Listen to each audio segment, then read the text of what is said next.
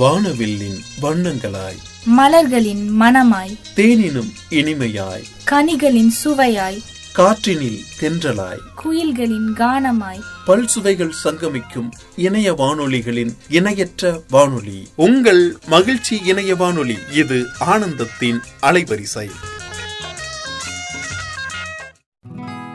மகிழ்ச்சி எஃப்எம் நேயர்களுக்கு வணக்கம். நான் உங்க புதிய குரல். உங்கள் அனைவருக்கும் சித்திரை திருநாள் மற்றும் இந்திய அரசியலமைப்பு சட்ட மாமேதை புரட்சியாளர் அம்பேத்கரின் உதய நாளின் நல்வாழ்த்துக்கள். மகிழ்ச்சி எஃப்எம் இது ஆனந்தத்தின் அலைவரிசை.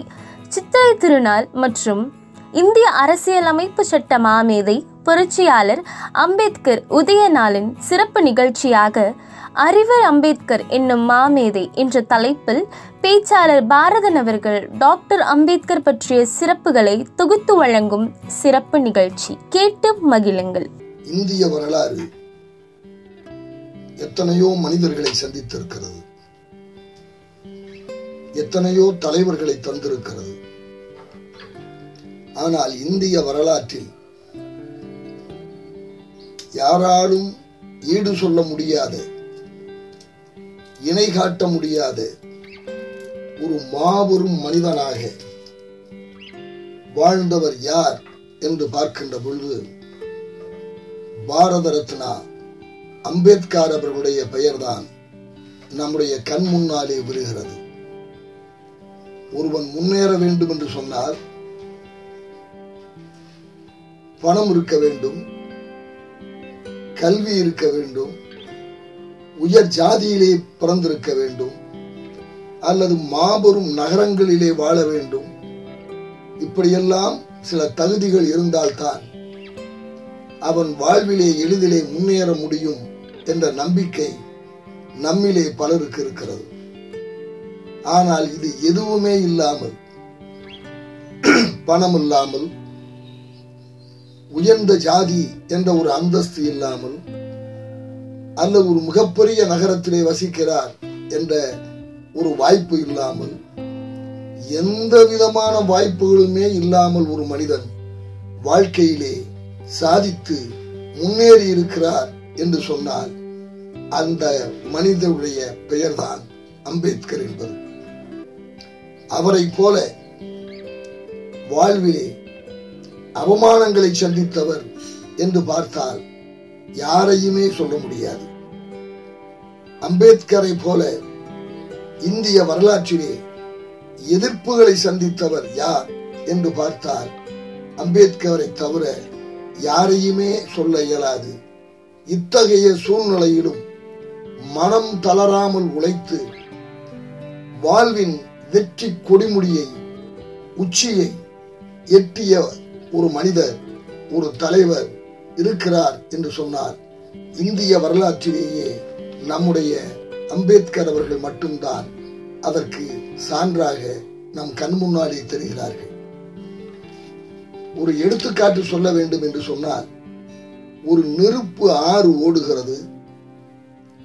அந்த நெருப்பு ஆறை தாண்டுவதற்கு ஒரு பாலம் போட்டிருக்கிறார்கள். எதனால் அமைந்த பாலம்? சிமெண்டினாலோ, காங்கிரீட்டினாலோ, கல்லினாலோ அமைக்கப்பட்டிருக்கின்ற பாலமா என்று பார்த்தால் இல்லை. எதனாலே அந்த பாலம் அமைக்கப்பட்டிருக்கிறது என்று சொன்னால், மனித தலையிலே இருக்கின்ற மயில் என்று சொல்லுகிறோமே, அந்த முடியினாலே அமைக்கப்பட்டிருக்கிற பாலம். கீழே ஓடிக்கொண்டிருப்பதோ நெருப்பு ஆறு. இதிலே நடைபோட்டு அந்த நெருப்பு ஆறை தாண்டுவதற்கு யாராவது முன் வருவார்களா என்று சொன்னால் யாரும் முன் வரமாட்டார்கள். ஆனால் அதே நேரத்திலே அந்த நெருப்பு ஆற்றின் மேலே மயிர்பாலத்திலே நடந்து வெற்றி கண்ட மனிதர் இருக்கிறார் என்று சொன்னால் அம்பேத்கர் அவர்களை மட்டும்தான் அதற்கு எடுத்துக்காட்டாக கூற முடியும். ஏனென்றால் வாழ்நாள் முழுவதும் அவர் சந்தித்த எதிர்ப்புகளும் அவர் சந்தித்த அவமானங்களும் எத்தனை எத்தனை எத்தனை என்று பட்டியல் போட்டால் அந்த பட்டியல் என்பது மிக எளிதாக சொல்லிக் கொள்ளக்கூடிய ஒன்றாக இருக்கவில்லை என்பதைதான் அவர் வரலாறு காட்டுகிறது. அத்தனையையும் மீறி வாழ்விலே ஒருவன் சாதிக்க முடியும், வெற்றி பெற முடியும் என்பதற்கு நம்பிக்கை ஒளியாக, நம்பிக்கை தீபமாக உலக வரலாற்றிலேயே எனக்கு தெரிந்து அம்பேத்கர் அவர்கள் மட்டும்தான் இத்தகைய சாதனையை செய்தவராக இருக்கிறார். அவரை ஒரு குறிப்பிட்ட இனத்திற்குள்ளே, ஜாதிய சிமிழுக்குள்ளே இன்றைக்கு பல பேர் அடைத்துக் கொண்டு, அவர் குறிப்பிட்ட ஒடுக்கப்பட்ட மக்களுக்காக மட்டுமே உழைத்த தலைவர் என்று ஒரு சிலர் கூறிக்கொண்டிருக்கிறார்கள். இன்னொரு புறத்திலோ அரசியல் சட்டத்தை அமைத்து கொடுத்ததிலே அவருக்கு பங்கு இருக்கிறது என்று இந்த இரண்டை மட்டுமே சொல்லிக் கொண்டிருக்கிறார்கள். இந்த இரண்டு சிமிழுக்குள் மட்டுமே அடங்குகின்ற மனிதராக அம்பேத்கர் அவர்கள் அமையவில்லை. ஒரு விஸ்வரூபம் எடுத்து நிற்கின்ற ஒரு மாமனிதராக, பன்முகத்தன்மை கொண்ட ஒரு மாபெரும் தலைவராக, வாழ்விலே மனிதர்கள் யாரை பின்பற்ற வேண்டும் என்று சொன்னால் அதற்கு எடுத்துக்காட்டாக வாழ்ந்த மா மனிதராக, பல்வேறு திறமைகளும் ஆற்றல்களும் மனித பண்புகளும் கொண்ட ஒரு மாபெரும் இமயமாக அம்பேத்கர் அவர்கள் உயர்ந்து நிற்கின்ற ஒரு அதிசயத்தை நான் பார்க்கிறேன். 1920 கோலாப்பூர் என்ற இடத்திலே தாழ்த்தப்பட்ட மக்களுடைய மகாநாடு நடக்கிறது. அதிலே தலைமை தாங்கியிருந்தவர் கோலாப்பூருடைய மன்னராக இருந்த சாகு மகராஜ் அவர்கள் தலைமை தாங்கியிருக்கிறார்கள். அம்பேத்கருக்கு பல வகையிலே அவர் உதவியவர். அன்றைக்கு அவர் தீர்க்க தரிசனமாக தான் பேசுகின்ற பொழுது ஒரு செய்தியை அங்கு கூடியிருந்த மக்கள் மத்தியிலே வைத்தார். அவர் பேசுகின்ற போது சொன்னார், உங்கள் கை விலங்குகளை உடைக்கப் போகின்ற ஒரே மனிதன் இங்கே அமர்ந்திருக்கின்ற அம்பேத்கர் அவர்கள் மட்டும்தான் என்பதை நீங்கள் நினைவு கூர்ந்து கொள்ளுங்கள். உங்களுடைய விலங்குகளை உடைக்கப் போவது மட்டுமல்ல, அதையும் தாண்டி இந்த அகில இந்தியாவும் போற்றுகின்ற ஒரு முன்னணி தலைவராக விளங்கப் போகிறார் என்பதை என்னுடைய மனச்சாட்சி கூறுகிறது. அதை நான் இங்கே வெளிப்படையாக உங்கள் மத்தியிலே கூறுகிறேன். பார்த்து கொண்டே இருங்கள். இந்த அகில இந்தியாவும் மட்டுமல்ல, உலகமே போற்றுகின்ற ஒரு மா மனிதனாக அம்பேத்கர் அவர்கள் விளங்கி ஒளிகாட்டப் போகின்ற காலம் விரைவிலே இருக்கிறது என்று சொல்லி தீர்க்க தரிசனமாக அவர் அன்றைக்கு கூறினார். இன்றைக்கு வரலாறு அதை மெய்ப்பித்து தந்திருக்கிறது. இத்தனைக்கும் மேலே இன்னொரு அதிசயமான ஒரு நிகழ்வு அம்பேத்கருடைய வாழ்க்கையிலே நிகழ்ந்ததாக பதிவுகள் கூறுகின்றன. அம்பேத்கர் அவருடைய தந்தை ராம்ஜி சக்பால் அவர்களுக்கு 14வது குழந்தை. அந்த 14வது குழந்தையாக பிறந்த அம்பேத்கர் தான் வறுமையிலே ஒடுக்கப்பட்ட இனத்திலே பிறந்தவர் தான் மாபெரும் தலைவராக உயர்ந்தார். அவருடைய தாய் வழியிலே வந்த ஒருவர் துறவியாக மாறி வேறு ஒரு ஊரிலே வசித்துக் கொண்டிருந்தார். அப்படி வசித்துக் கொண்டிருந்த ஒருவர் ஒரு நாள் அம்பேத்கர் இருக்கின்ற ஊருக்கு வந்திருக்கிற செய்தி ராம்ஜி சக்பால் அவர்களுக்கு ஒரு பெண்ணின் மூலமாக கிடைத்தது. அவரை சென்று ராம்ஜி சக்பாலும் அவருடைய துணைவியாரும் சென்று அந்த துறவியை சந்தித்து அவரை பணிந்து வழங்கிய பொழுது அந்த துறவி ஒரு தீர்க்க தரிசனம் கூறினாராம். எங்கள் வீட்டுக்கு வாருங்கள் என்று அழைத்த பொழுது துறவியான நான் யார் வீட்டுக்கும் செல்வதில்லை, ஆனால் உங்களுக்கு ஒரு செய்தி கூறுகிறேன்.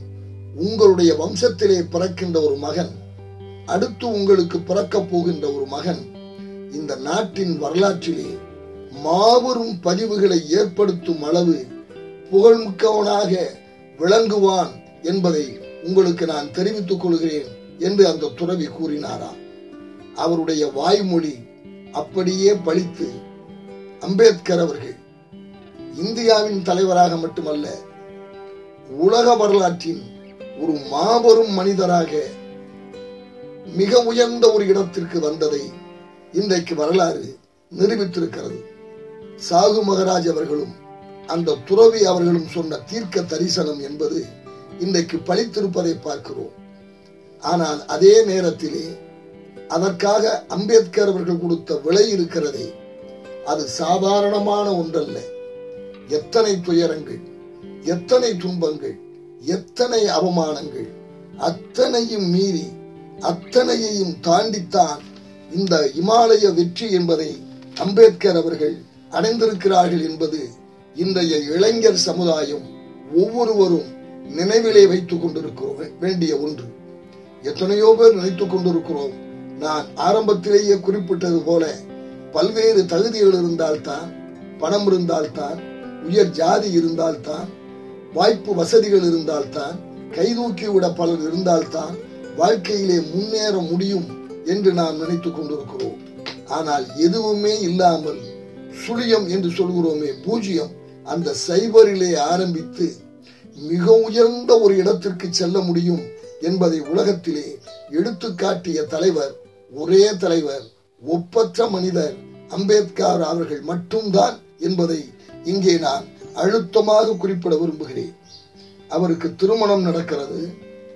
திருமணம் நடக்கின்ற பொழுது அவருடைய திருமணம் நடந்ததற்கு மாபெரும் மண்டபங்கள் எதுவும் கிடைக்கவில்லை. அவரை திருமண மண்டபம் கொடுத்தால் தீட்டுப்பட்டு விடும் என்று சொல்லி யாருமே மண்டபம் தர மறுத்த சூழ்நிலை. அப்போது அவர் படித்துக் கொண்டிருக்கின்ற ஒரு மாணவர், அவரை விட பாதி வயது உள்ள ஒரு பெண்தான், ரமாபாய் என்று சொல்லக்கூடிய ஒரு பெண்தான் அவருடைய மனைவியாக அமைகிறார். அவருடைய திருமணம் எங்கே நடக்கிறது என்று நீங்கள் கேள்விப்பட்டால் ஆச்சரியப்பட்டு போவீர்கள். ஒரு மீன் விற்கின்ற சந்தை, அந்த மீன் விற்கின்ற சந்தையிலேதான் அவருடைய திருமணம் நடக்கிறது.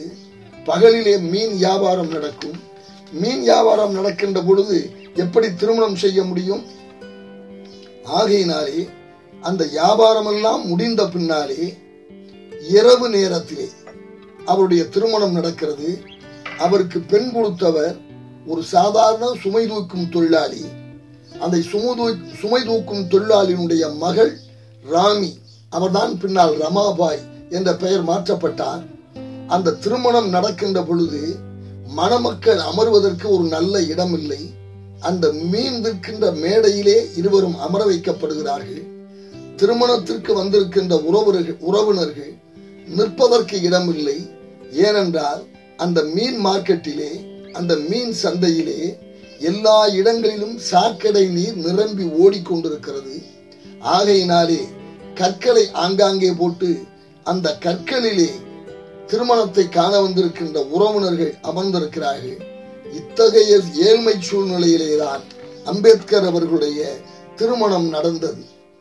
அத்தகைய ஒரு ஏழ்மை நிலையிலேயே எந்த விதமான வாய்ப்பு வசதிகளும் மற்றவராக விளங்கிய அம்பேத்கர் அவர்கள்தான் பின்னாலே இந்தியாவின் மிக உயர்ந்த பதவிக்கு மட்டுமல்ல, இந்தியாவின் மிக உயர்ந்த அறிவாளி என்ற நிலைக்கும் உயர்ந்தார் என்பதை இன்றைய இளைய சமுதாயம் நினைவிலே வைத்துக் கொள்ள வேண்டும். வறுமை என்பது நம்முடைய முன்னேற்றத்திற்கு தடை என்று நாம் நினைத்தோம் என்று சொன்னால் நாம் முன்னேறவே முடியாது. முயற்சி, முயற்சி, முயற்சி, அது ஒன்றுதான் நம்மை உயர்த்தும் என்பதற்கு வாழ்விலே எடுத்துக்காட்டு நம்முடைய பெருமைக்கும் போற்றுதலுக்கும் உரிய அம்பேத்கர் அவர்கள். அது மட்டுமல்ல, லண்டனிலே படிப்பதற்கு செல்கிறார். மிகுந்த வறுமையான ஒரு சூழ்நிலை. ஒரு மிகப்பெரிய சீமாட்டி இவர் தங்குவதற்கு வாடகைக்கு ஒரு இடம் தந்திருக்கிறார். அங்கே தங்கி இருக்கிற பொழுது அந்த பெண் சீமாட்டிய ஒளிய மனதிலே மிக தாழ்ந்த ஒரு பெண்ணாக இருந்தாள். அவருக்கு காலை உணவாக அந்த சீமாட்டி தருவது ஒரே ஒரு துண்டு ரொட்டி, ஒரே ஒரு துண்டு மீன், ஒரே ஒரு கப் தேநீர். இவைதான் காலை உணவு. ஒரு மிகச் சாதாரணமான ஒரு மனிதன் உண்ணுகின்ற உணவா என்பதை எண்ணி பாருங்கள். ஒரே ஒரு துண்டு ரொட்டி, ஒரு துண்டு மீன், ஒரே ஒரு கோப்பை தேநீர். இதை சாப்பிட்டு விட்டு ஒரு இளைஞன் உயிர் வாழ முடியுமா என்பதை எண்ணி பாருங்கள். அது மட்டுமல்ல, அதை சாப்பிட்ட உடனேயே நடந்து தான் படிக்கின்ற மியூசியத்துக்கு, லண்டன் மியூசியத்திற்கு அம்பேத்கர் அவர்கள் வந்து விடுவார்கள். அந்த கதவு திறக்கப்படுவதற்கு முன்னாலேயே முதல் ஆளாக அங்கே காத்திருப்பவர் யார் என்றால் அம்பேத்கர் அவர்கள் தான். அங்கே சென்றவுடன் படிக்க ஆரம்பிப்பார். பகல் உணவு கிடையாது, படித்து கொண்டே இருப்பார். இரவாகும். மாலை நேரத்திலே கதவை அடைப்பதற்கு காவலாளி வந்து இவரை தொட்டு கதவை அடைக்கப் போகிறோம் என்று சொன்ன பின்னாலே அங்கிருந்து அவர் கடைசி ஆளாக கிளம்புவார். வீட்டுக்கு வந்து சேருவார். வந்து சேர்ந்து அரை மணி நேரம் நடைப்பயிற்சியிலே ஈடுபடுவார். ஈடுபட்ட பின்னாலே இரவு உணவு வரும். இரவு உணவு என்ன தெரியுமா? வெண்ணெய் தடவிய ஒரு சில பிஸ்கட்டுகள், ஒரே ஒரு கோப்பை சூப். காலையிலே தரப்பட்டது ஒரு துண்டு ரொட்டியும் ஒரு துண்டு மீனும் ஒரு கோப்பை தேநீரும் மட்டும்தான். பகலிலே உணவில்லை. இரவிலே கிடைத்ததோ வெண்ணெய் தடவிய ஒரு சில பிஸ்கட்டுகளும் ஒரே ஒரு கப் ஒரு கோப்பை சூப் மட்டும்தான். இதை சாப்பிட்டு விட்டு மறுபடியும் படிக்க ஆரம்பிப்பார்.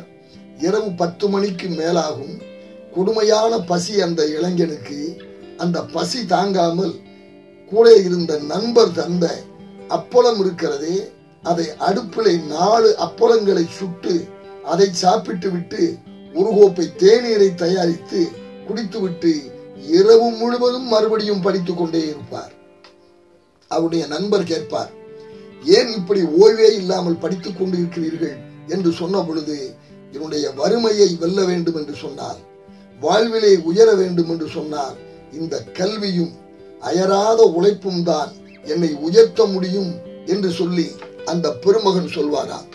இத்தகைய ஏழ்மை நிலையிலே இருந்த அம்பேத்கர் அவர்கள்தான் அந்த வறுமையை வென்று, அந்த ஏழ்மையை வென்று, ஒடுக்கப்பட்ட சமுதாயத்திலே பிறந்த அவர் அந்த ஒடுக்கப்பட்ட மக்களை மட்டுமல்ல, இந்தியாவில் இருக்கின்ற அனைத்து மக்களுக்கும் சம உரிமை, எழுத்துரிமை, பேச்சுரிமை, வழிபாட்டு உரிமை என்று அத்தனையும் தருகின்ற அரசியல் சாசன சட்டத்தை இயற்றி தந்த பெருமகனாக உயர்ந்திருக்கிறார் என்று சொன்னால், அவரை ஜாதி சிமிழுக்குள்ளும் வெறும் சட்டத்தை இயற்றி தந்தவர் என்ற சிமிழுக்குள்ளும் அடைப்பது என்பது மிகப்பெரிய தவறு என்பதை இந்த இடத்திலே நான் சுட்டிக்காட்ட விரும்புகிறேன். ஏனென்று சொன்னால், அம்பேத்கர் ஏன் கொண்டாடப்பட வேண்டும், அம்பேத்கர் ஏன் போற்றப்பட வேண்டும் என்பதற்கு வரலாறு மிகப்பெரிய சான்றுகளை நமக்கு தந்திருக்கிறது. சனாதனம் என்ற பெயரிலே, வர்ணாசிரமம் என்ற பெயரிலே, மனு தர்மம் என்ற பெயரிலே ஒருவன் அங்கே பிறந்தான், ஒருவன் இங்கே பிறந்தான், ஒருவன் காலில் பிறந்தான் என்றெல்லாம் ஏற்றத்தாழ்வுகளை கற்பிக்கின்ற சமுதாயமாக ஏறத்தாழ 2000-3000 ஆண்டுகள் விளங்குகின்ற இந்தியாவிலே ஒடுக்கப்பட்ட இனத்திலே பிறந்து மிக உயர்ந்த இடத்தை அடைவது என்பது எளிதான ஒன்றல்ல, சாதாரணமான ஒன்றல்ல. அப்படி ஒருவன் முன்னேறி வருகிறான் என்று சொன்னால், ஜாதிய வால் அதை அறுத்து எறிவதற்கு, வெட்டி வீழ்த்துவதற்கு முன்னாலே வந்து நிற்கும் என்பதற்கு வரலாற்றிலே பல்வேறு சான்றுகள் இருக்கின்றன. உங்களுக்கு நவநந்தர்கள் என்ற மன்னர்களை பற்றி தெரியும். சங்க இலக்கியம் மோரியர்களுடைய படையெடுப்பை, நந்தர்களுடைய படையெடுப்பை பதிவு செய்து வைத்திருக்கிறது. தங்க தேர்கள் உருண்டு வந்து தமிழக எல்லை வரை படையெடுப்பு நடத்தின என்று சங்க இலக்கியம் பதிவு செய்திருக்கிறது. எல்லாவற்றிற்கு மேலே நவநந்தர்களுடைய செல்வம் அந்த பாடலிபுரத்திலே, இன்றைக்கு பாட்னா என்று அழைக்கப்படுகின்ற இடத்திலே ஓடுகின்ற கங்கை ஆற்றிலே எத்தனை கோடி அளவிலே மறைத்து வைக்கப்பட்டிருந்தது என்பதை சங்க இலக்கியம் பேசுகின்ற அளவிற்கு இந்திய அளவிலே புகழ்பெற்ற மன்னர்கள் நவநந்தர்கள். அந்த நவநந்தர்கள் யார் என்று சொல்கின்ற பொழுது, அவர்கள் ஏன் வீழ்த்தப்பட்டார்கள் என்று சொல்லுகின்ற பொழுது, வரலாற்றிலே மறைக்கப்பட்டிருக்கின்ற செய்தி என்ன தெரியுமா? அந்த நவநந்தர்கள் நாவிதர்கள் என்று சொல்லப்படுகின்ற மருத்துவ இனத்தை சேர்ந்தவர்கள். அவர்கள் ஆட்சி அதிகாரத்தை கைப்பற்றி விட்டார்கள் என்று சொன்ன உடனேதான் எங்களை அவமானப்படுத்தி விட்டார்கள் என்று சாணக்கியன் என்ற அர்த்த சாஸ்திரம் எழுதியவர் தன் அவிழ்ந்த குடுமையை அவர்களை அழிக்காமல் முடிக்க மாட்டேன் என்று சொல்லி சந்திரகுப்த மௌரியனை பயன்படுத்தி அந்த நவநந்தர்களை அழித்ததற்கு காரணம் என்று சொன்னால், ஒடுக்கப்பட்ட இனத்திலே பிறந்த அவர்கள் மேல்தட்டிலே உயர்ந்து மன்னர்களாக வாழ்ந்தார்கள், உயர்ந்தார்கள் என்பதை பொறுக்க முடியாமல் அங்கே ஜாதிய வால் அவர்களை வீழ்த்தியது என்பதை வரலாறு பதிவு செய்து வைத்திருக்கிறது. அதே போல ஒரு விவசாய இனத்திலே பிறந்த சிவாஜி, சூத்திரனாக பிறந்த சிவாஜி, இஸ்லாமியர்களை எதிர்த்து மாபெரும் இந்து சாம்ராஜ்யத்தை அமைப்பதிலே வெற்றி கண்ட சிவாஜி வாழ்விலே தோற்று போனார் என்பதை எத்தனை பேர் அறிவார்கள்? அவர் முடிசூட்டிக் கொள்ள வேண்டும் என்று சொன்ன பொழுது, சூத்திரனாக பிறந்த நீ முடிசூட்டிக் கொள்ள முடியாது என்று மேல்ஜாதிக்காரர்கள் தடை விதித்தார்கள். அந்த தடையை உடைத்தெறிந்து பின்னாலே பெரும் பண செலவிலே அவர் முடிசூட்டிக் கொண்டாலும் கூட, அதற்கு பின்னாலே அவருக்கு பிறந்த வம்சம் ஆள முடியாமல் சிற்பவன் பிராமணர்கள் என்று சொல்லக்கூடிய பேஸ்வாக்கள் கையிலேதான் ஆட்சி போனதே ஒழிய, சிவாஜியினுடைய வம்சம் ஆள முடியாமல் போய் அவர்கள் வீழ்த்தப்பட்டார்கள் என்பதை வரலாறு நமக்கு சொல்லிக் கொண்டிருக்கிறது. அதே போல்தான் இன்றைக்கு அம்பேத்கர் அவர்களை வீழ்த்துவதற்கு எத்தனையோ முயற்சிகளை ஜாதியவாதிகள் செய்த பொழுது அத்தனையையும் முறியடித்து அத்தனையும் வீழ்த்தி முடிசூடா மன்னராக அம்பேத்கர் அவர்கள் விளங்கி வாழ்க்கையிலே மாபெரும் உச்சத்தை தொட்டார்கள் என்பது இன்றைக்கு இங்கிருக்கின்ற இந்தியாவில் இருக்கின்ற அனைத்து ஜாதி அனைத்து மதத்தை சேர்ந்த மக்களும் உணர்ந்து கொள்ள வேண்டிய என்பதை இந்த இடத்திலே வலுவாக நான் பதிவு செய்வதற்கு விரும்புகிறேன். ஏனென்று சொன்னால், யார் ஒடுக்கப்பட்ட இனத்திலே இருந்து சூத்திர இனத்திலே இருந்து மேலே வந்தாலும் பல்வேறு கதைகளை சொல்லி அவர்களை தன்னுடையவர்களாக ஆக்கிக் கொள்ளுகின்ற ஒரு மோசடியை சனாதனம் அன்றிருந்து இன்று வரை செய்து கொண்டே இருக்கிறது. இதற்கு சான்று கூற வேண்டும் என்று சொன்னால், இந்துக்களுக்கும் இந்தியாவிற்கும் ஒரு இதிகாசம், ராமாயணம் என்ற இதிகாசம் தேவைப்படுகிறது என்று சொன்ன பொழுது, அதை ஒடுக்கப்பட்ட வேட இனத்திலே பிறந்த வால்மீகி தான் எழுதி தந்தார் என்பதை நாம் மறந்துவிடக் கூடாது. அதே போல நீதி நெறிகளை போதிப்பதற்கு ஒரு மகாபாரதம் தேவைப்படுகிறது என்று சொன்ன பொழுது, ஒரு பரதவருடைய செம்படவச்சியின் மகனாக பிறந்த வியாசர் தான் அதை எழுதி தந்தார் என்பதை நாம் மறந்துவிடக் கூடாது. அதே போல வேதங்களை தொகுத்து தந்ததும் அதே வியாசர் தான். ஒரு அருமையான சமயம் கடந்த உலகம் போற்றுகின்ற ஒரு நீதி நூலை எழுதி தந்தவர் ஒடுக்கப்பட்ட சமுதாயத்திலே பிறந்த வள்ளுவன் என்பதை நாம் மறந்துவிடக் கூடாது. ஆனால் இவர்களை எல்லாம் அவர்கள் புகழ்பெற்ற பின்னாலே அவர்களை தங்களுடையவர்களாக ஆக்கிக் கொண்டு, அவர்கள் எங்களுடைய இனத்திற்கு பிறந்தவர்கள் என்று சாயம் பூசுகின்ற வேலையை சனாதனம் செய்து கொண்டிருக்கின்ற பொழுது, அதை உடைத்தெறிந்து சனாதனத்தினாலே வெற்றி கொள்ள முடியாத ஒரு மாபெரும் மனிதராக வாழ்க்கையிலே உயர்ந்து சாதனையை செய்து தந்த ஒரு மாபெரும் மனிதன் அம்பேத்கர் என்பதை இந்த இடத்திலே நான் நினைவூட்டுவதற்கு விரும்புகிறேன். அவரிடமிருந்த மனித நேயம், அவரிடமிருந்த மிகச்சிறந்த குணங்கள் யாராலும் சொல்லப்படாமல் இன்றைக்கு இருக்கின்றன. நன்றி என்ற வார்த்தைக்கு இன்றைக்கு என்ன பொருள் என்று கேட்கின்ற அளவிற்கு நாடு இன்றைக்கு இருக்கிறது. நாட்டிற்கு விடுதலை வாங்கி தந்தவர்கள் துரோகிகளாகவும், நாட்டின் விடுதலையை எதிர்த்தவர்கள் தியாகிகளாகவும் சித்தரிக்கப்படுகின்ற ஒரு அவலத்திலே இன்றைக்கு நாம் இருக்கிறோம்.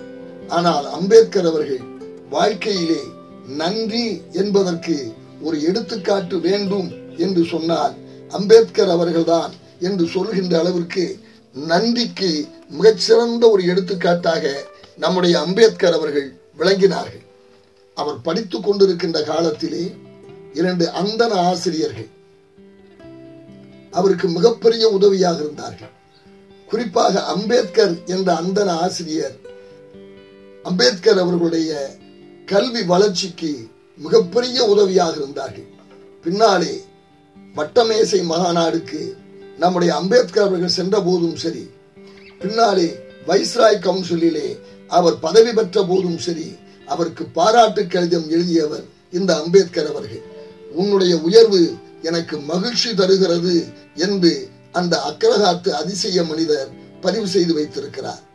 அவரை போற்றி தன்னுடைய பெயரை பீமாராவ் என்பதோடு அம்பேத்கர் என்று வைத்து தன்னுடைய நன்றியை வெளிப்படுத்தியவர்கள் நம்முடைய அம்பேத்கர் அவர்கள்.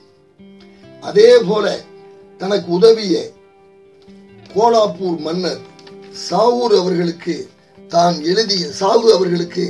தான் எழுதிய நூலை, கட்டுரையை சமர்ப்பணமாக வைத்து தன்னுடைய நன்றியை தெரிவித்த பெருமை நம்முடைய அம்பேத்கர் அவர்களுக்கு மட்டும்தான் இருக்கிறது. ஏனென்றால் நன்றி கொண்ட மனிதன் வாழ்க்கையிலே மனிதனாக போற்றப்படுவதில்லை.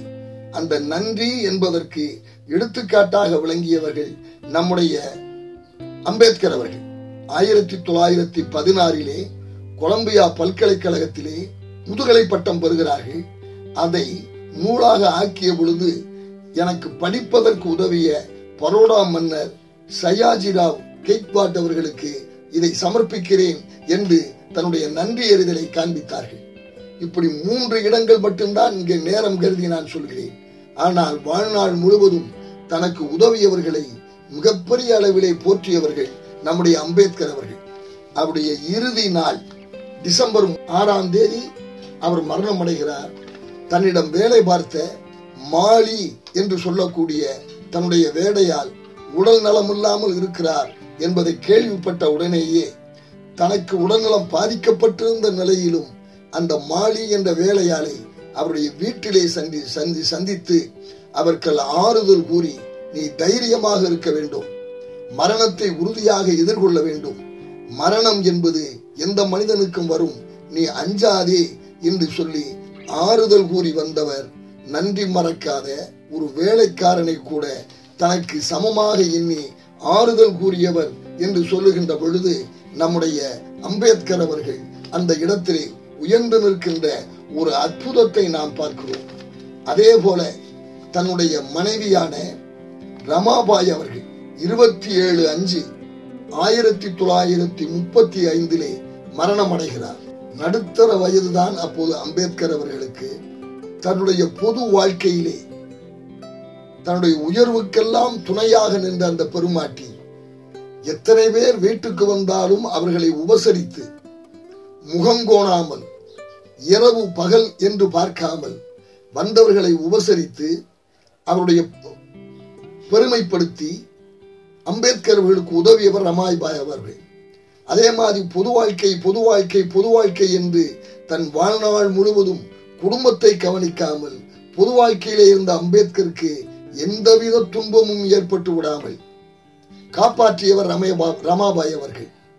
தன்னுடைய குடும்பம் மட்டுமல்ல, அவர் பேராசிரியராக பணியாற்றுகிற பொழுது வருகின்ற சம்பளத்திலே சிக்கனமாக வாழ்க்கை நடத்தி அம்பேத்கருடைய குடும்பத்தையும் தன்னுடைய மைத்துனருடைய குடும்பத்தையும், அனாதையான மைத்துனருடைய குடும்பத்தையும் காப்பாற்றி அம்பேத்கருக்கு எந்தவித மன கஷ்டமும் இல்லாமல் வாழ்க்கை அமைய உதவியவர் நம்முடைய ரமாபாய் அவர்கள்.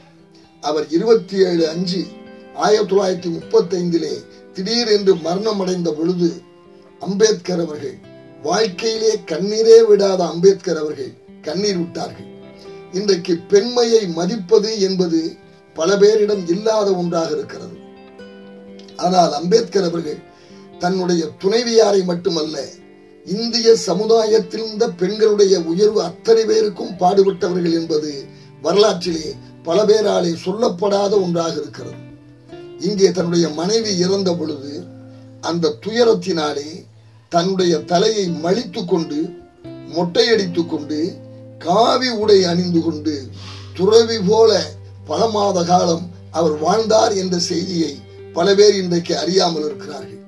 மனைவி என்பவர் வெறும் போக பொருள் மட்டுமல்ல, மனைவி என்பவள் வெறும் சமைத்து போடுகின்ற சமையலால் மட்டுமல்ல, அத்தனைக்கும் மேலே தன்னுடைய வாழ்விலே பாதியை பகிர்ந்து கொண்டவள் என்ற மாபெரும் மனிதராக அம்பேத்கர் அவர்கள் வாழ்ந்து நமக்கெல்லாம் ஒரு வழிகாட்டி இருக்கிறார்கள்.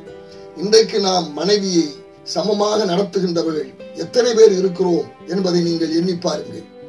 மனைவியை ஒரு போக பொருளாக மட்டும்தான், தனக்கு சமைத்து போடுபவளாகவும் துவைத்து போடுபவளாகவும் தான் பெற்ற குழந்தையை வளர்ப்பவளாக மட்டுமே நினைத்து கொண்டிருக்கின்ற பொழுது, தான் மனைவி இறந்த பொழுது தன்னுடைய துயரத்தை அவர் வெளிப்படுத்திய விதம் என்பது எனக்கு தெரிந்து இந்திய வரலாற்றிலே இதுபோல தன் மனைவியினுடைய மரணத்தை மிகப்பெரிய ஒரு சோகமாக நினைத்து தன் வாழ்விலே தன் தலையை முட்டையடித்துக் கொண்டு தோராடை அணிந்து ஒதுங்கி இருக்கின்ற அளவிற்கு அந்த பெண்ணின் மேலே எவ்வளவு பெரிய அன்பை அவர் வைத்திருந்தார் என்பதற்கு வரலாறு இன்றைக்கு சான்று பகிர்ந்து நிற்கிறது.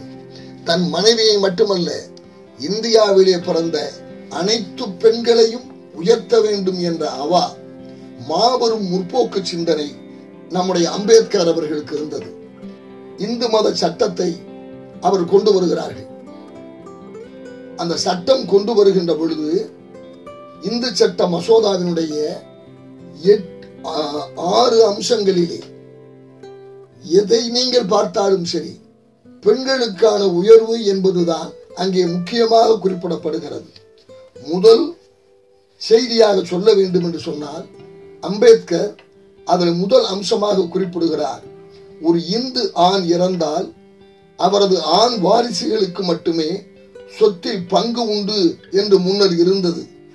இப்போது இதில் மாற்றம் செய்யப்படும். அவரது விதவை மனைவிக்கும் பெண் வாரிசுகளுக்கும் கூட சொத்திலே பங்குண்டு. அதேபோல இறந்து போகும் இந்து பெண்ணின் சொத்து அந்த பெண்ணின் விருப்பப்படி எந்த கட்டுப்பாடுகளும் இல்லாமல் யாருக்கு வேண்டுமானாலும் போய் சேரலாம் என்பது அவர் கொண்டு வந்ததிலே முதல் அம்சம் என்பதை இங்கு நான் பதிவு செய்ய விரும்புகிறேன். இரண்டாவது அம்சமாக, கணவன் கொடும் வியாதிக்காரனாக இருந்தாலோ அல்லது கொடுமைக்காரனாக இருந்தாலோ, அவன் வைப்பாட்டி வைத்திருந்தாலோ, அவனுடைய மனைவி பிரிந்து தனியாக வாழ முடிவு செய்யலாம். அப்படி பிரிந்தாலும் அவளது கணவன் அவளுக்கு ஜீவனாம்சம் அளிக்க வேண்டும் என்று இரண்டாவது அம்சமாக குறிப்பிட்டார் அம்பேத்கர் அவர்கள். மூன்றாவதாக, ஜாதி வேறுபாடுகள் கருதாமல் நடைபெறும் திருமணங்களிலே மணமக்களில் யாராவது ஒருவரது இனத்தின் முறைப்படியும் சட்ட ரீதியாகவும் நடைபெறுகின்ற கலப்பு திருமணங்கள் இப்பொழுது ஏற்புடையாக கருதப்படும் என்று அந்த இந்து சட்ட மசோதாவிலே சொன்னவர் அம்பேத்கர் அவர்கள். நாலாவதாக, கணவன் மனைவியோ ஒருவரை மற்றொருவர் கொடுமைப்படுத்துதல், நம்பிக்கை துரோகம் செய்தல் அல்லது ஒருவருக்கு தீராத வியாதி முதலியவற்றில் ஏதேனும் ஒரு காரணத்தால் விவாகரத்து கோரி பெறலாம் என்ற உரிமையை தர வேண்டும் என்று அந்த சட்டத்திலே கொண்டு வந்தவர் அம்பேத்கர் அவர்கள். ஐந்தாவதாக, ஒருவனுக்கு ஒருத்தி ஒருத்திக்கு ஒருவன் என்ற முறையில் உருதார மனம் கட்டாயமாக்கப்படும் என்ற சட்டத்தை கொண்டு வந்தார்கள்.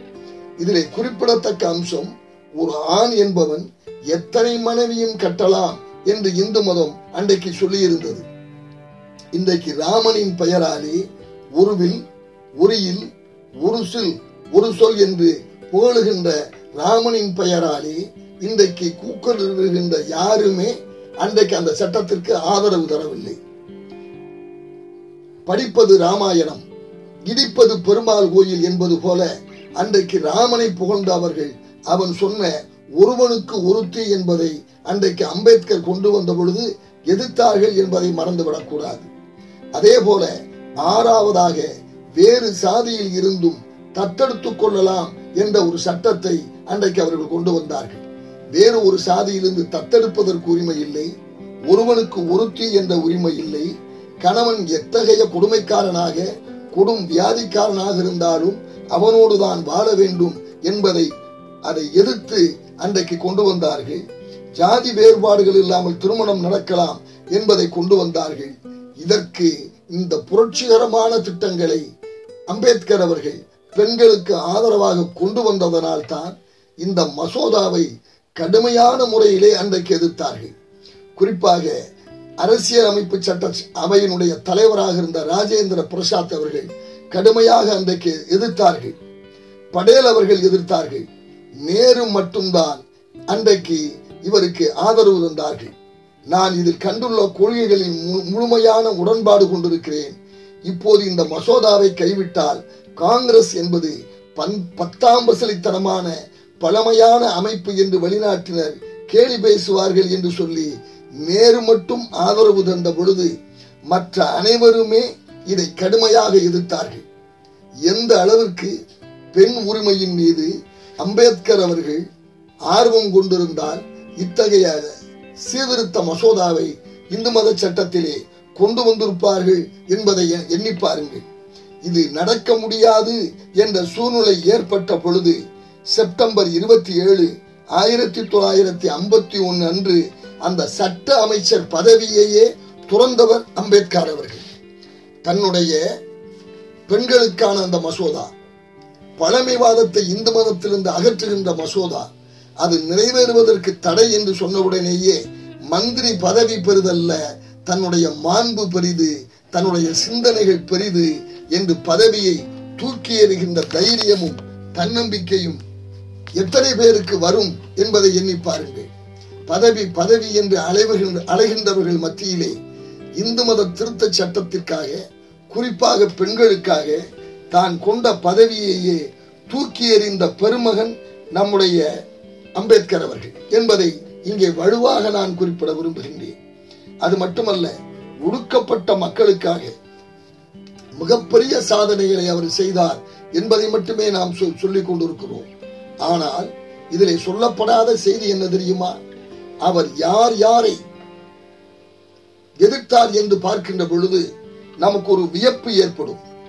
தன்னுடைய மனதிற்கு இது தவறு என்று தெரிந்தால் அது யாராக இருந்தாலும் அந்த தவறை சுட்டி காட்டுகின்ற ஆண்மை அம்பேத்கருக்கு இருந்தது. நமக்கு இன்றைக்கு அது வேண்டும். அநீதி செய்பவன், தவறு செய்பவன் உயர்ந்த இடத்திலே இருக்கிறான் என்று சொன்ன உடனேயே அமைதி காத்து அடங்கி போகின்ற பண்பு இன்றைக்கு நம்முடைய நாட்டிலே மிக அதிகமாக இருக்கிறது. ஆனால் அத்தகைய ஒரு எளிய மனிதராக இல்லாமல், தவறு யார் செய்தாலும் சரி, தனக்கு தவறு என்று தெரிந்தால் அதை தப்பாமல் சுட்டிக்காட்டி அதை எதிர்த்த ஆண்மையாளர் என்று பார்க்கின்ற பொழுது இந்திய வரலாற்றிலே மிகச்சில மனிதர்கள் மட்டுமே இருக்கிறார்கள். அதிலே முதல் மனிதராக நம்முடைய அம்பேத்கர் அவர்கள் இருக்கின்ற ஆச்சரியத்தை நான் பார்க்கிறேன். அன்றைக்கு காந்தி உலகமே போற்றுகின்ற ஒரு உத்தமமான மனிதர், மகாத்மா என்று அழைக்கப்படுகின்ற சூழ்நிலையிலே, அதே நேரத்திலே அவருடைய செய்கைகள் தவறு என்று அம்பேத்கருக்கு அவருடைய அறிவுக்கு புலப்பட்ட உடனேயே அவர் மிக உயர்ந்த இடத்திலே இருக்கிறார் என்று பார்க்காமல் அண்ணல் காந்தியடிகளையே தைரியமாக அன்றைக்கு எதிர்த்தவர் அம்பேத்கர் அவர்கள். அதே போல அவருடைய அறிவாற்றலை மதித்து அவரை சட்ட அமைச்சராக ஆக்கியவர் நேரு அவர்கள். அவரை சட்ட அமைச்சராக ஆக்கியது காங்கிரஸ் பேர் இயக்கம். அவரை அரசியல் சாசன சட்ட வரைவுக்கு அவரை அழைத்து உட்கார வைத்தது காங்கிரஸ் பேர் இயக்கம். ஆனால் அதே நேரத்திலே ஒடுக்கப்பட்ட மக்களுக்கு இவர்களாலே பயனில்லை என்று தன்னுடைய அறிவு சுட்டிக்காட்டிய பொழுது அதை எதிர்ப்பதற்கு தயங்காதவர் அம்பேத்கர் அவர்கள்.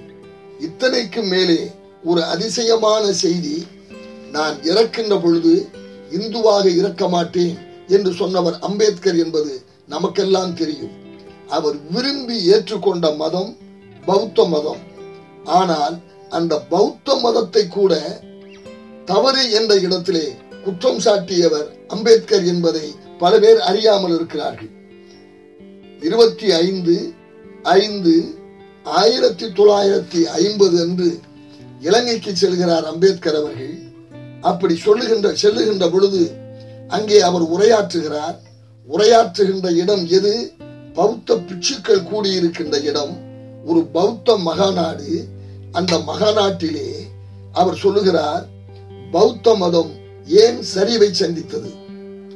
பௌத்த மதம் ஏன் தான் பிறந்த இந்தியாவிலே மிகப்பெரிய அழிவை நோக்கி சென்றது என்பதற்கு என்ன காரணம் தெரியுமா என்று அவர் சொல்லுகிறார். தான் பரவுகின்ற நாடுகளிலே, என்றால் ஆசியா முழுவதும் பௌத்த மதம் பரவி இருக்கிறது, தான் பரவுகின்ற நாடுகளிலே அங்குள்ள பூர்வீக மதங்களையும் அதனுடைய கொள்கைகளையும் கண்டிக்கின்ற பழக்கத்தை, அவர்கள் வணங்குகின்ற கடவுள்களையும் புறக்கணிக்கின்ற பழக்கத்தை பௌத்த மதம் கடைபிடித்தது. அது பெரும் தவறு. கண்மூடித்தனமான தலைவர் வழிபாட்டை புத்தர் எதிர்த்தார். ஆனால் புத்த மதமோ, பின்னாலே புத்த மதத்தை பின்பற்றியவர்களோ அவரை, புத்தரை கண்மூடித்தனமாக பின்பற்றியதுமே பெரும் சரிவுக்கு காரணமாக அமைந்தது. அது சம்பந்தப்பட்ட நாட்டிலே இருக்கின்ற பெரும்பான்மை மதத்துடன் மோதலிலே ஈடுபட்டதும் அந்த பௌத்தம் சரிந்ததற்கு மிகப்பெரிய காரணம் அதன் கொள்கைகள் மட்டும்தான் உயர்ந்தது, மற்ற கொள்கைகள் தாழ்ந்தவை என்று மூர்க்கத்துடன் மோதியது போன்றவே சரிய காரணம் என்று சுட்டிக்காட்டுகின்ற ஆண்மை. யாராவது இப்படி பேச முடியுமா? எனக்கு தெரிந்து தந்தை பெரியார் அவர்கள் இப்படித்தான் தவறு என்று சொன்னவுடனே பல இடங்களிலே பேசியிருக்கின்ற உண்மையை நான் கண்டிருக்கிறேன். அண்ணல் காந்தி அவர்களும் ஒரு சில இடங்களிலே இப்படி சுட்டிக்காட்டியதை நான் கண்டிருக்கிறேன். ஆனால் இவர்களையெல்லாம் மிஞ்சி தவறு என்று தெரிந்தவுடனே அது யாராக இருந்தாலும் தான் பின்பற்றுகின்ற மதமாக இருந்தாலும் அதை தவறு என்று சுட்டிக்காட்டியவர் நம்முடைய அம்பேத்கர் அவர்கள் என்பதற்கு இத்தகைய இந்த சான்று மிகப்பெரிய எடுத்துக்காட்டாக இன்றைக்கு விளங்கி கொண்டிருப்பதை இங்கே நான் சுட்டிக்காட்ட விரும்புகிறேன். அதே சமயத்திலே அதே போல தான் எழுதிய அரசியல் சாசன சட்டத்தையே ஒரு சமயத்திலே தூக்கி எறிவதற்கு நான் தயங்க மாட்டேன் என்று சொன்னவர் அம்பேத்கர் அவர்கள். அரசியல் சாசன சட்டத்தை அவர் அறிமுகப்படுத்தி பேசுகின்ற பொழுதே தீர்க்க தரிசனமாக ஒன்றை சொல்கிறார். இந்த அரசியல் சட்டம் திறமையாக செயல்படும் தன்மை கொண்டது. இதில் தவறு நடக்குமானால் அதற்கான காரணம் நாம் மோசமான அரசியல் சட்டத்தை பெற்றிருக்கிறோம் என்பது அல்ல, அதை செயல்படுத்தும் நிலையில் இருக்கும் மனிதர்கள் செய்யும் தவறே காரணம் என்று மிக அற்புதமாக தீர்க்க தரிசனமாக அன்றே அவர் சொன்னார். இன்றைக்கு அம்பேத்கருடைய அரசியல் சாசன சட்டம்தான் கர்ணனுடைய கவசம் போல இந்தியாவை காத்து நின்று கொண்டிருக்கிறது. அந்த கவசத்தை பிளக்கின்ற முயற்சியை இன்றைக்கு பலவே கண்ணன் சூது செய்தது போல அரசியல் சாசன சட்டம் இருக்கின்ற வரை தாங்கள் நினைத்ததை நடத்த முடியாது, மனு தர்மத்தை அமல்படுத்த முடியாது என்ற அரசியல் சாசன சட்டத்தை மாற்றுகின்ற முயற்சியை இன்றைக்கு செய்து கொண்டிருப்பதை நாம் பார்க்கிறோம். அன்றைக்கே அதை தீர்க்க தரிசனமாக சுட்டிக்காட்டியவர்கள் நம்முடைய அம்பேத்கர் அவர்கள். அரசியல் சாசன சட்டம் சரிதான், ஆனால் அதை செயல்படுத்துகின்ற நிலையிலே இருக்கும் மனிதர்கள் செய்யும் தவறு இதை அழித்துவிடும் என்பதை அன்றைக்கே தீர்க்க தரிசனமாக நம்முடைய அம்பேத்கர் அவர்கள் சுட்டிக்காட்டி இருக்கிறார்கள். அவர் அன்றைக்கு சட்ட அமைச்சராக உயர்ந்தார், அரசியல் சாசன சட்டப்பிரிவின் தலைவராக உயர்ந்தார் என்றால் சாதாரணமான ஒன்றாக இன்றைக்கு நாம் நினைத்துக் கொண்டிருக்கிறோம். வரலாறு தெரியாதவர்கள் ஏதோ அவருடைய கையிலே இந்த அரசியல் சாசன சட்ட அமர்வை கையிலே தூக்கி கொடுத்து விட்டார்கள் என்பது போல இன்றைக்கு நினைத்துக் கொண்டிருக்கிறார்கள். ஆனால் அதற்கு பின்னாலே ஒரு மிகப்பெரிய பின்னணி இருக்கிறது என்பதை பலர் அறியவில்லை. இந்திய அரசியல் சாசன சட்டத்தை அமைப்பதற்கு காங்கிரஸ் பேரியக்கம் யாரை ஏற்பாடு செய்திருந்தது என்று சொன்னார். புலாபாய் தேசாய் என்பது அவருடைய பெயர். நேதாஜி அவர்களுடைய INA ராணுவத்தை பற்றி நமக்கு தெரியும். இந்திய தேசிய ராணுவம் இந்திய விடுதலைக்காக போரிட்டது. அந்த ராணுவம் போரிட்ட பொழுது தோல்விக்கு பின்னாலே அதனுடைய தலைவர்களும் அதிகாரிகளும் சிறை செய்யப்படுகிறார்கள். செங்கோட்டை விசாரணை என்ற பெயரிலே 3 ஜெனரல்களை தேர்ந்தெடுத்து ஆங்கில அரசாங்கம் குற்றவாளி கூண்டிலே நிறுத்தி அவர்களை விசாரிக்கிறது. செங்கோட்டை விசாரணை என்று அதற்கு பெயர். சைகால், தில்லான், சானவாஸ்கான் இந்த 3 பேர் தான் மதத்திற்கு ஒருவராக குற்றம் சாட்டப்பட்டு குற்றவாளி கூண்டிலே நிறுத்தப்படுகிறார்கள். அவர்கள் மேல் நடந்த விசாரணை, அந்த செங்கோட்டை விசாரணையிலே அவர்களுக்காக ஆசராகி வாதாடி வெற்றி தேடி தந்தவர் இந்த புலாபாய் தேசாய் என்று சொல்லக்கூடிய வழக்கறிஞர். அந்த வழக்கின் நிமித்தமாக கடுமையாக உழைத்ததாலே மாரடைப்பு ஏற்பட்டு புலாபாய் தேசாய் அவர்கள் மரணமடைந்து விட்டார்கள். அந்த இடத்தை யாருக்கு தருவது? இந்த அளவுக்கு அரசியல் அறிவுள்ளவர் யார் என்று சொன்ன பொழுது கேட்டால் நீங்கள் ஆச்சரியப்படுவீர்கள். நேரு பெருமகனுக்கு இந்த அரசியல் சாசன வரைவை எழுதுவதற்கு தகுதியும் திறமையும் உள்ள ஒரே ஒரு மனிதர் இருக்கிறார். அவர்தான் அம்பேத்கர் என்று சொன்னவர் யார் தெரியுமா என்று சொன்னால் நம்முடைய தமிழகத்திலே பிறந்த ராஜாஜி அவர்கள்தான் முதன் முதலிலே அவரை வழிமுறிந்தார்கள். அடுத்து அண்ணல் காந்தியடிகளும் வழிமுறிந்தார்கள். அது மட்டுமல்ல அவரை எதிர்த்த படையலவர்களும் வழிமுறிந்தார்கள்.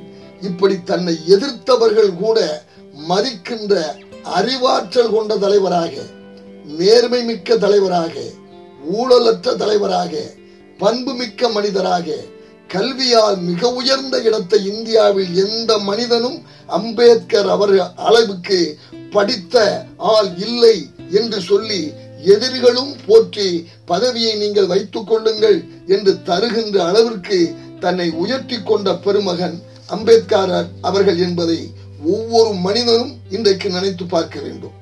சாதாரண அரசியல் அறிஞர்கள் அன்னைக்கு இருக்கவில்லை. அரசியல் சாசன சட்ட அமர்விலே அம்பேத்கர் அவர்களோடு நம்முடைய தமிழகத்தை சேர்ந்த டி.டி. கிருஷ்ணமாச்சாரி இருந்தார், என் மாதவராவ் இருந்தார்கள், அல்லாடி கிருஷ்ணசாமி அவர்கள் இருந்தார்கள். இவர்கள் எல்லாம் உயர் ஜாதியிலே பிறந்தவர்கள். அவர்களோடு சையது முகமது சாதுல்லா என்று சொல்லக்கூடிய ஒரு இஸ்லாமிய பெருமகன் இருந்தார். இவர்கள் போல மாபெரும் அறிஞர்கள் 7 பேர் இருந்த பொழுது அரசியல் சாசன சட்ட அமைப்பின் தலைவராக அம்பேத்கர் அவர்களை அன்றைக்கு நேரு அவர்கள் நியமித்தார் என்று சொன்னால் அதற்குரிய தகுதியும் திறமையும் உள்ளவர்களாக தன்னை அவர்கள் உயர்த்தி வைத்திருந்தார்கள். அதே தகுதியோடு தன்னை செழுமைப்படுத்தி வைத்திருந்தார்கள். அதே போல ஒரு அருமையான அரசியல் சாசன சட்ட அமர்வை அவர் அன்றைக்கு நமக்காக, இந்திய தேசத்திற்காக அவர் எழுதி கொடுத்த ஒரு அற்புதத்தை நாம் பார்க்கிறோம். அதை அன்றைக்கு அந்த அரசியல் சாசன சட்டம் நம்முடைய இந்திய அரசியலமைப்பினுடைய தலைவராக இருந்த ராஜேந்திர பிரசாத் அவர்கள் மிக அழகாக சொன்னார்கள்.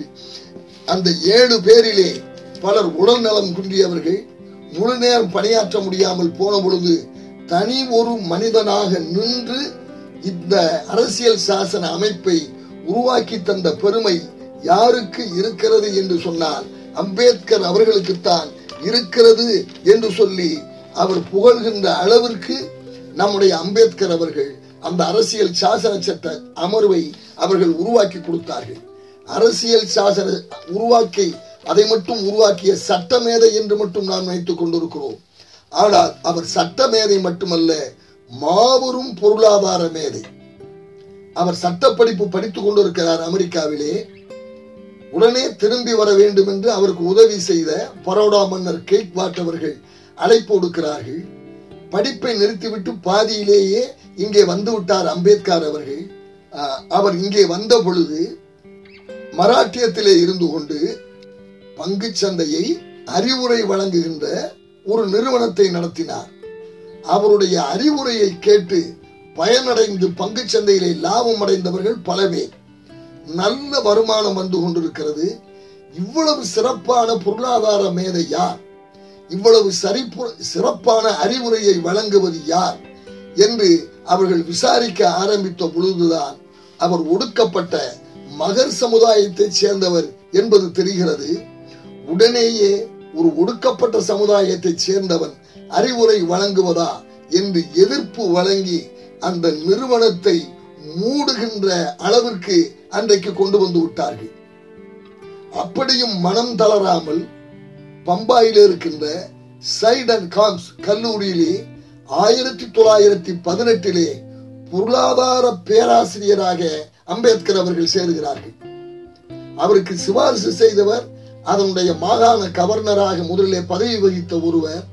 அவர் சொன்னதற்காக சேர்த்துக் கொண்டார்கள். ஆனால் இவர் ஒடுக்கப்பட்ட சமுதாயம் என்று தெரிந்த உடனேயே இந்த ஆளெல்லாம் என்ன செய்ய போகிறார் என்று கேலி பேசினார்கள். ஆனால் அம்பேத்கர் அவர்களோ தன்னுடைய பொருளாதார அறிவை அங்கே காட்டிய பொழுது மாணவர்கள் எல்லாம் ஜாதியை மறந்து அவருடைய அறிவுக்கு அவர்கள் எல்லாம் அடிமைப்பட்டு போனார்கள். பாராட்டுகள் வந்து குவிந்தன. பேராசிரியர் அம்பேத்கர் அவர்கள் அங்கே வகுப்பு எடுக்கிறார்கள் என்று சொன்னால் பெரும் கூட்டமே வந்து நிற்குமா? அந்த அளவிற்கு பொருளாதாரத்தின் மேதையாக நம்முடைய அம்பேத்கர் அவர்கள் விளங்கி ஜாதியத்தை அந்த இடத்திலே உடைத்தெறிந்து ஒடுக்கப்பட்ட மனிதனும் உயர முடியும் என்பதை அங்கே நிரூபித்து காட்டினார்கள். எல்லாவற்றிற்கும் மேலாக பேரறிஞன் என்று போற்றுகின்ற பெர்ட்ரண்ட் ரசல் அவருடைய சமுதாய சீரமைப்பு நூலை பற்றிய ஒரு அருமையான கட்டுரையை அவர்கள் வெளியிட்டார்கள். இந்தியாவில் ஜாதிகள் என்ற நூலை அவர்கள் வெளியிட்டார்கள். இந்தியாவில் உள்ள சிறிய நிலங்களும் அவற்றிற்கான தீர்வும் என்ற ஒரு அருமையான கட்டுரையை அவர்கள் வெளியிட்டார்கள்.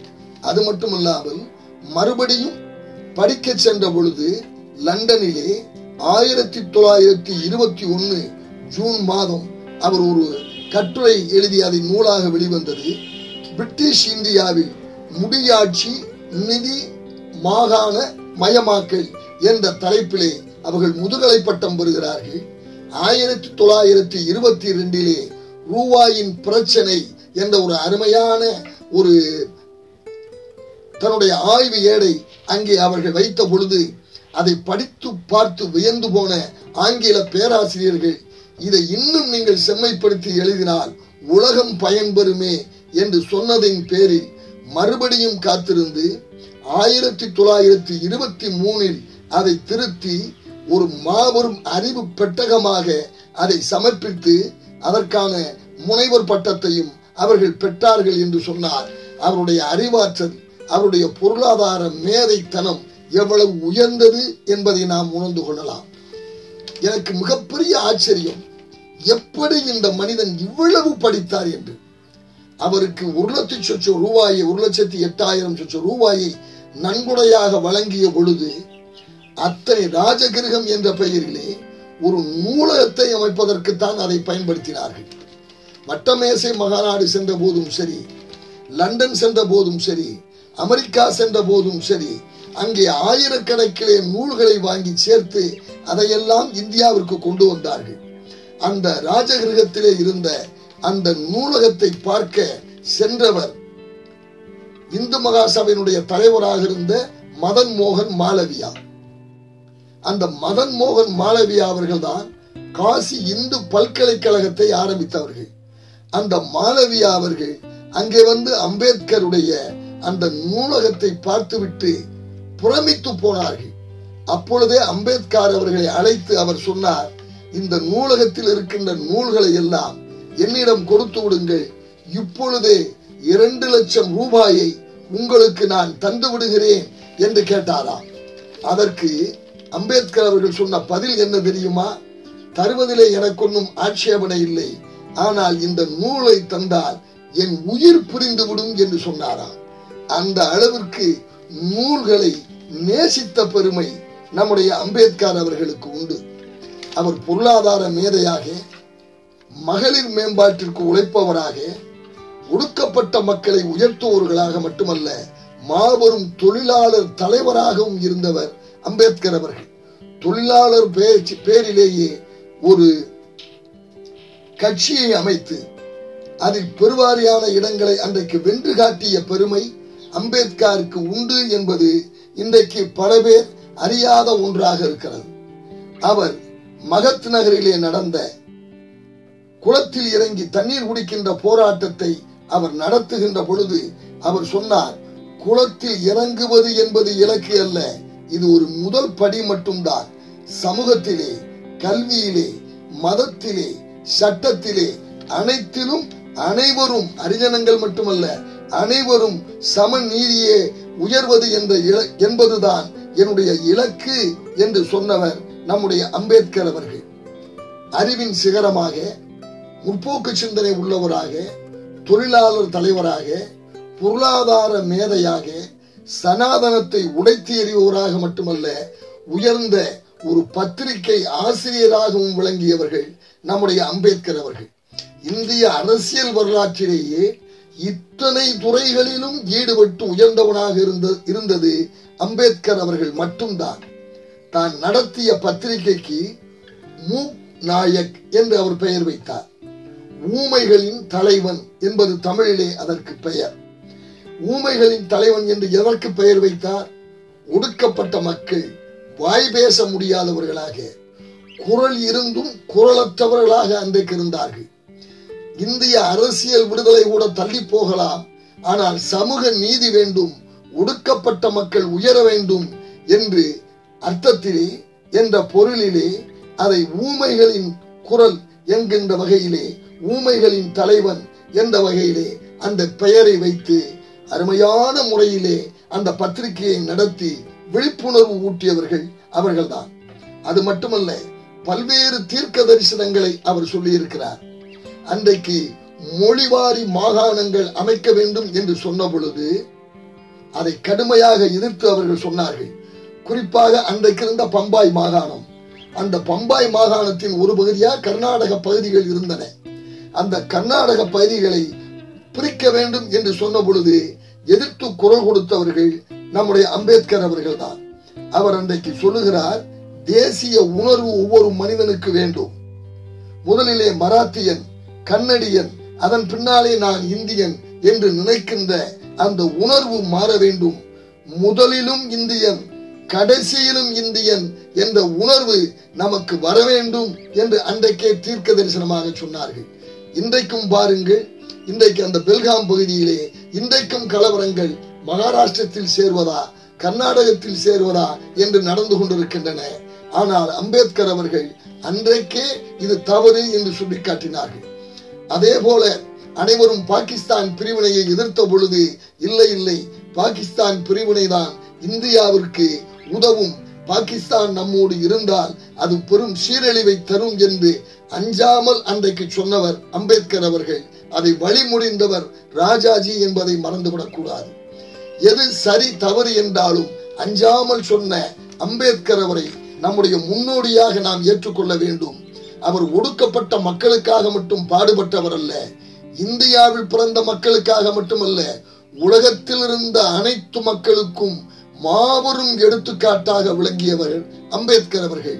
தன்னுடைய வாழ்நாளிலே அவர் கடைபிடித்த நேர்மை, நீதி, நியாயம், அஞ்சாமை, அறிவு, படிப்பு, இது ஒவ்வொன்றும் தன் வாழ்நாளிலே ஒவ்வொரு மனிதனும் கடைபிடிக்க வேண்டிய ஒன்று. ஆகவே சாதிய சிமிழுக்குள்ளே அம்பேத்கரை அடக்கி விடாதீர்கள். அரசியல் சாசனத்தை வரைந்தவர் என்ற சிமிழுக்குள்ளே அம்பேத்கரை நீங்கள் அடக்கி விடாதீர்கள்.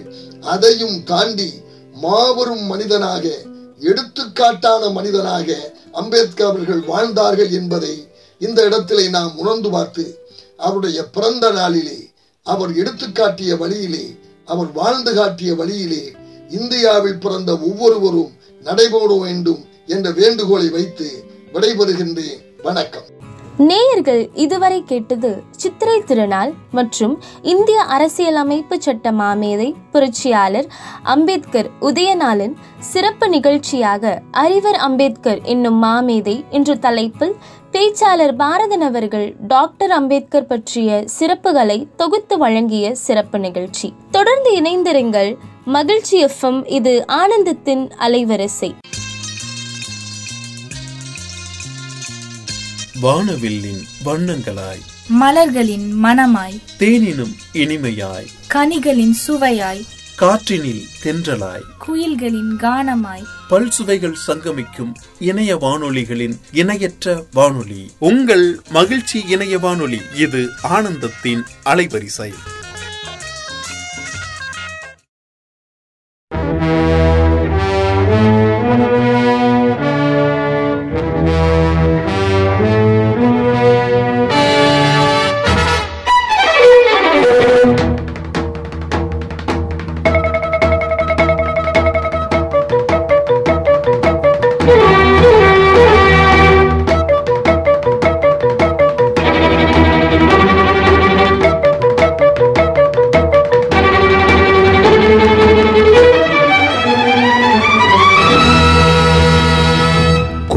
சேவல்களே, செந்நிற கொண்டைகளே, கூங்கள் சேவல்களே, செந்நிற கொண்டைகளே, பாரத தேசத்திலே சேரிக்குள்ளே சூரியன் வந்ததில்லை. புதுச்சூரியனை கட்டி கொண்டு வர இந்த கைகளுக்கு அந்த கொண்டு வர கூங்கள் சேவல்களே.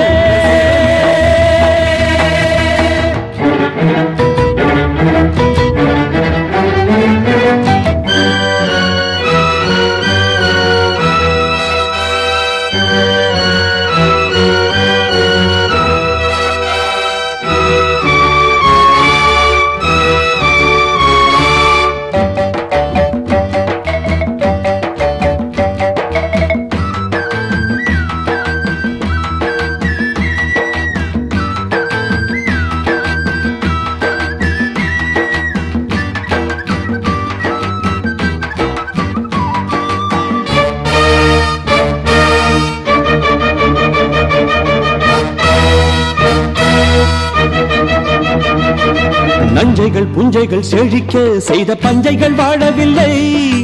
எண்ணைக்கும் பண்ணைக்கும் அலைந்து தலையண்ணைக்கும் வக்கு இல்லை.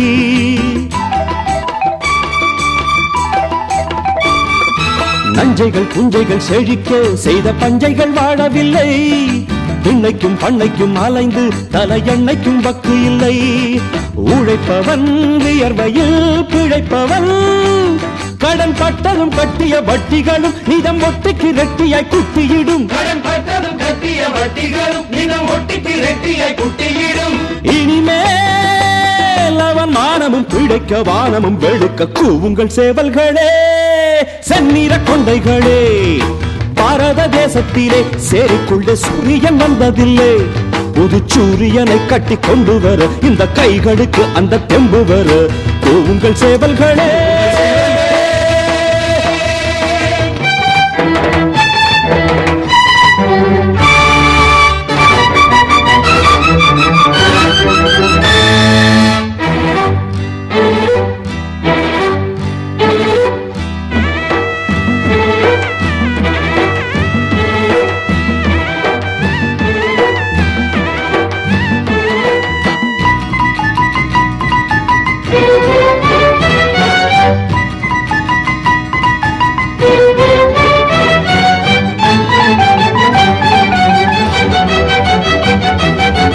தட்டுங்கள் தட்டுங்கள் திறக்கும் எனும் தத்துவம் தேவையில்லை.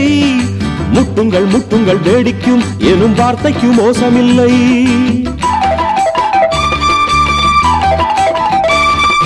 தட்டுங்கள் தட்டுங்கள் திறக்கும் எனும் தத்துவம் தேவையில்லை. முட்டுங்கள் முட்டுங்கள் வேடிக்கும் எனும் வார்த்தைக்கு மோசமில்லை. தடைகளை மடைகளை உடைக்கவா நல்ல புத்திகள் எத்தனை சொல்லிவிட்டோம், சொல்லி கெட்டவர் கைகளில் குட்டுப்பட்டோம். எழுந்தோம் நல்ல காரியம் முடிக்க நேரமும் பிறக்க, கூவுங்கள் சேவல்களே, செந்நிற கொண்டைகளே. பாரத தேசத்திலே சேரிக்குள்ளே சூரியன் வந்ததில்லை. புது சூரியனை கட்டி கொண்டு வர இந்த கைகளுக்கு அந்த தெம்பு வர, கூவுங்கள் சேவல்களே, கூவுங்கள் சேவல்களே.